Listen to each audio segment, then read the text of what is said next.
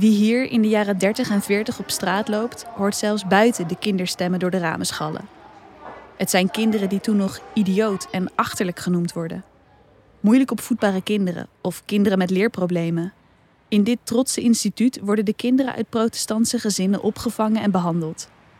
Het is het Pedologisch Instituut, beter bekend als het PI. Af en toe stapt ook Gesine van der Molen hier naar binnen met haar lange statige passen. Aan haar hand heeft ze een kind.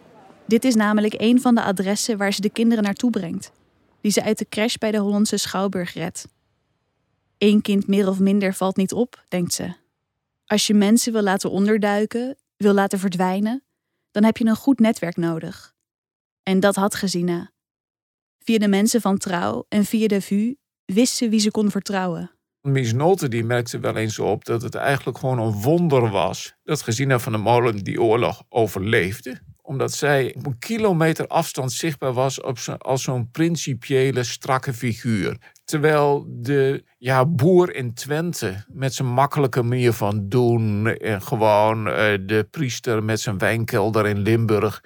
Dat waren mensen die veel makkelijker een Joods kind konden wegmoffelen achter een soort jovialiteit. Nou, en dat had Jan Wat ook. Jan Wat is de bijnaam van Jan Waterink de oprichter en directeur van dit instituut. Het is zo'n man die iedereen aardig vindt, met zijn gemoedelijke accent uit het oosten van het land. Terwijl Gesina ook een heel hoekige figuur is, is Jan Wat als het ware de teddybeer van het gereformeerde leven. Typisch iemand aan wie je vroeg van, nou, eh, die Joodse onderduiker en zou jij iets weten? Nou, hij was iemand die als het even kan altijd wel weer iets bedenken kon. Dus wanneer het ging om zoiets praktisch van, nou hebben we ergens op het pi uh, bed en brood, zodat iemand ergens een plekje kan en kunnen we die een beetje vermommen en wegmoffelen, dat het net is alsof het gewoon een van onze medewerkers is. Kunnen we die vervolgens weer ergens gewoon uitzetten naar een adresje in Limburg of Friesland? Nou, dat waren typisch dingen waar Jan Waterink gewoon heel goed in was. Jan Waterink had alles kunnen worden. En toevallig wordt hij dit psycholoog, pedagoog, hoogleraar en rector aan de VU. Hij is een goede regelaar. Niet alleen om kinderen weg te moffelen, maar ook om zaken met de Duitsers te regelen. Jan Watering was een groot man in de oorlog, een verzetsman. Je hoort hier Wim Berkelaar weer. Jan Waterink had namelijk ongelooflijk goede contacten met de Sicherheidsdienst, terwijl hij echt goed in de oorlog was. Wat was nou de rol van professor Waterink? Als Waterink wist dat een gereformeerde jongen of student gevangen genomen was in de Euterpenstraat. De Euterpenstraat, het hoofdkwartier van de Duitse politie. Dan liep hij gewoon naar binnen en dan probeerde hij die mensen los te praten. Dus dan zei hij, ja, je hebt die man, mensen vastgezet, maar je moet wel weten, het is een jonge vent, hij moet nog zoveel tentamens doen, hij heeft een beloftevolle kans, dat is één. Twee, ja, probeer die, die verzetsdaad te minimaliseren. Dan zei hij, ja, het is jeugdzonde of uh, hij is er zo ingeluid. Dit zijn allemaal, dit zijn omtrekkende bewegingen van mij, omdat we natuurlijk nooit precies weten. Maar we weten wel echt uit getuigenissen dat Jan Waterink niet in het verzet zat zo tegenover die Duitse bezetter. Maar gewoon zo die contacten onderhield met die Duitse bezetter. Dat hij gewoon die mensen en vaak met succes ook wist los te praten. Hij is ook getuigendeskundige in rechtszaken. En op die manier probeert hij mensen vrij te krijgen. Of om de doodstraf om te zetten in een gevangenisstraf. In de laatste twee jaar van de oorlog doet hij meer dan 350 van zulke zaken. Voor de oorlog was Waterink al een naam in uh, pedagogisch Nederland.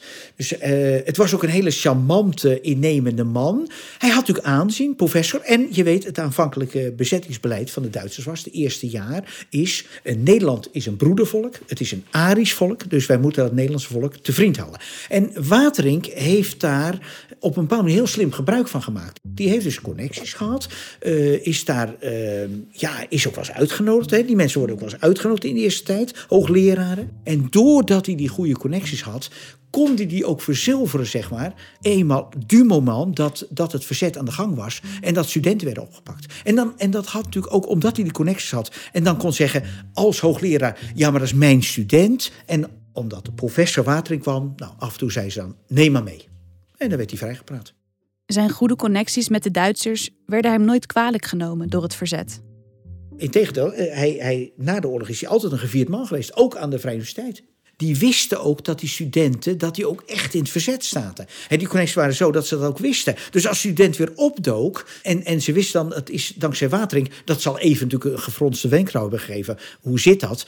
Maar uiteindelijk, die student kon er zelf weer van getuigen. Nee, dat is dankzij Watering dat ik nou ja, eruit kwam.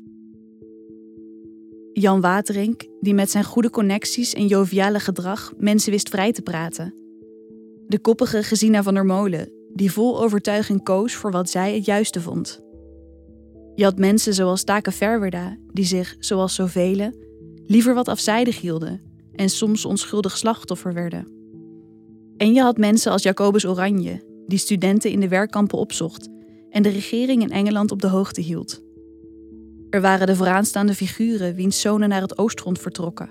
En er waren de studenten op het laboratorium, die wapens smokkelden voor hun hoogleraar, Jan Koops. Mensen die gevierd zijn en mensen die verzwegen werden. Allemaal maakten ze deel uit van de Vrije Universiteit.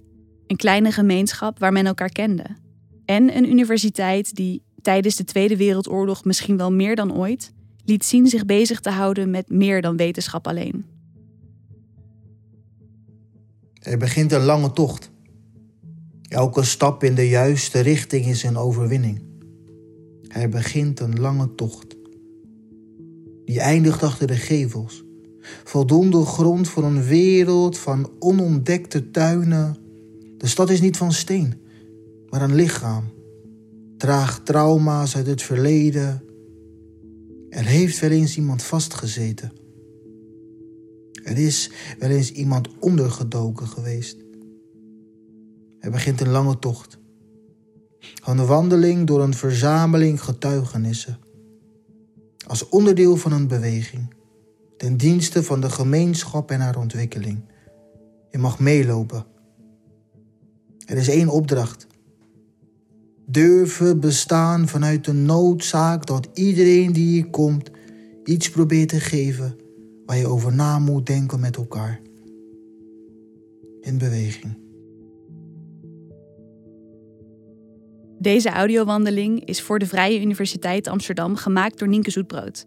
In samenwerking met Gert van Klinken, Geld zonder Geld en Wim Berkelaar. Het gedicht is geschreven en voorgedragen door stadsdichter Gershwin Bonavacia. Audiofragmenten van Radio Oranje komen van het Nederlands Instituut voor Beeld en Geluid. Het fragment werd voorgelezen door Sita Smit.